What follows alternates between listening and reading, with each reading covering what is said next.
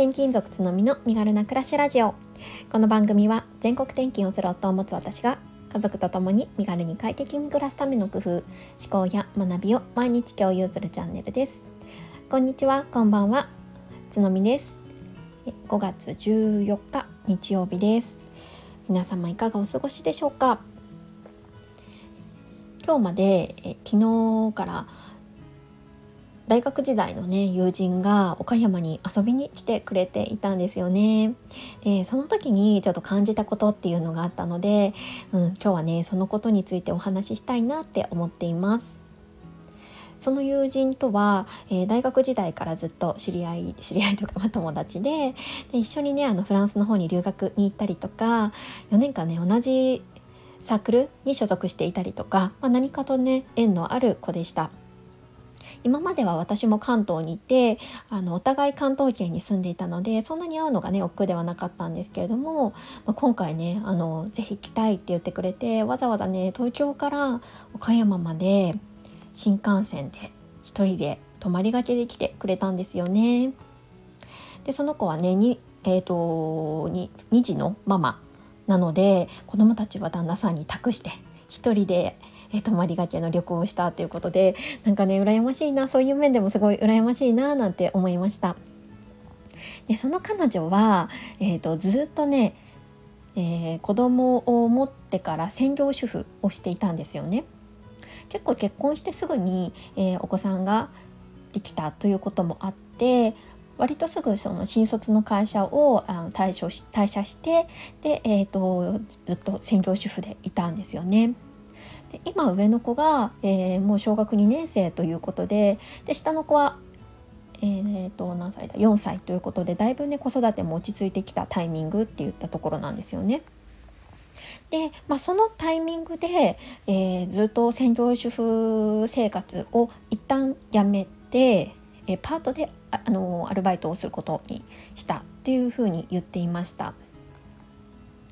でやっぱりなんだ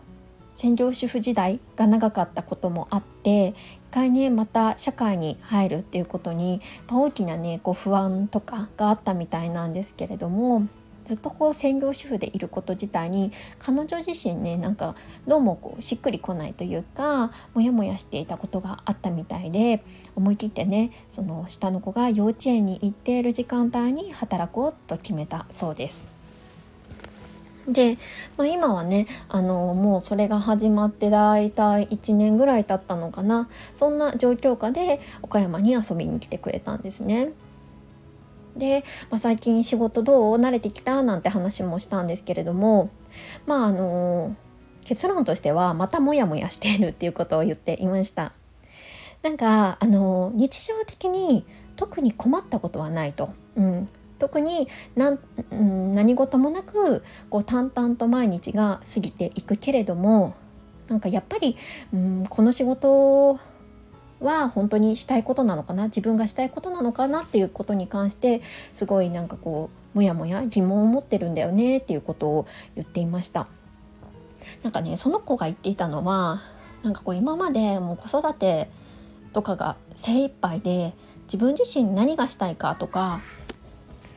どういうことに向いているかとかをしっかりこう考えられていなかったなって言っていたんですよね。でもいざうんもう一度社会に出て働き始めてうんふとねこう我に今やってることと自分が本当にしたい好きなこととかそういったこととを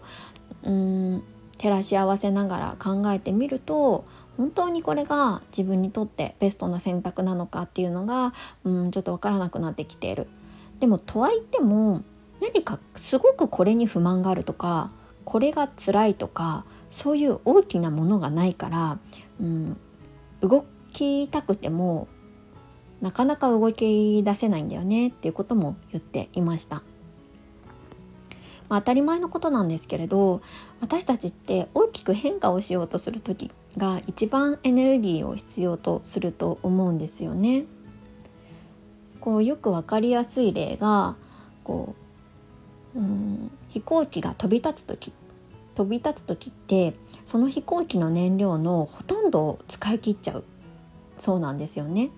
でその後はこういわゆるこう安定飛行、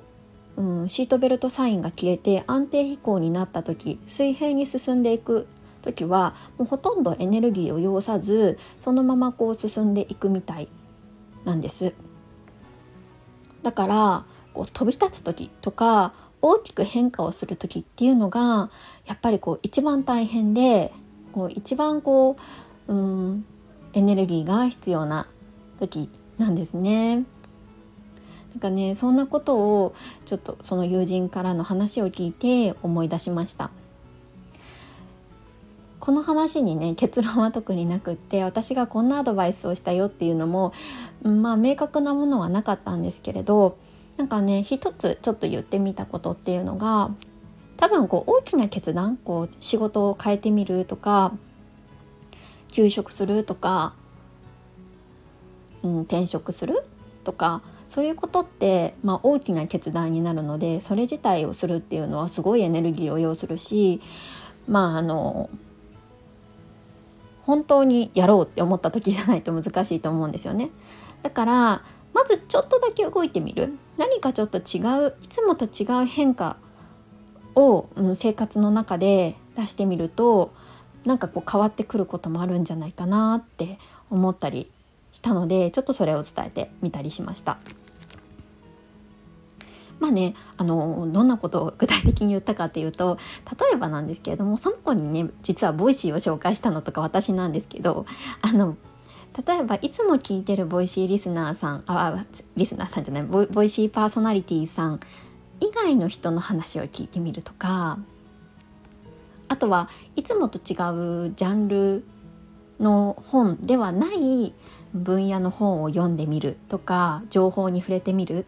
なんかそういったことでもなんかねちょっと思考の転換になるんじゃないかななんて思ったんでうん、そんなこともね話してみました。まあね、そんな偉そうなことを私がねあの口には出せないななんて思っていたのでなかなかね難しい、うん、問いだったんですけれどもやっぱり私たちってちょっとずつの行動で、うん、今があるって思うのでやっぱり何かを変えたいなとか何かちょっと今の状況モヤモヤするなって思ったら何か自分ができる行動っていうのをちょっとずつ取っていくっていうのが、うん、いいんじゃないかなって思ったのでそんな話をしたっていう感じですね。うん、でもやっぱりあの仕事に関しても生活に関しても何に関しても自分の中でのモヤモヤとか違和感ってやっぱりすごい大切な感情だと思うんですよね。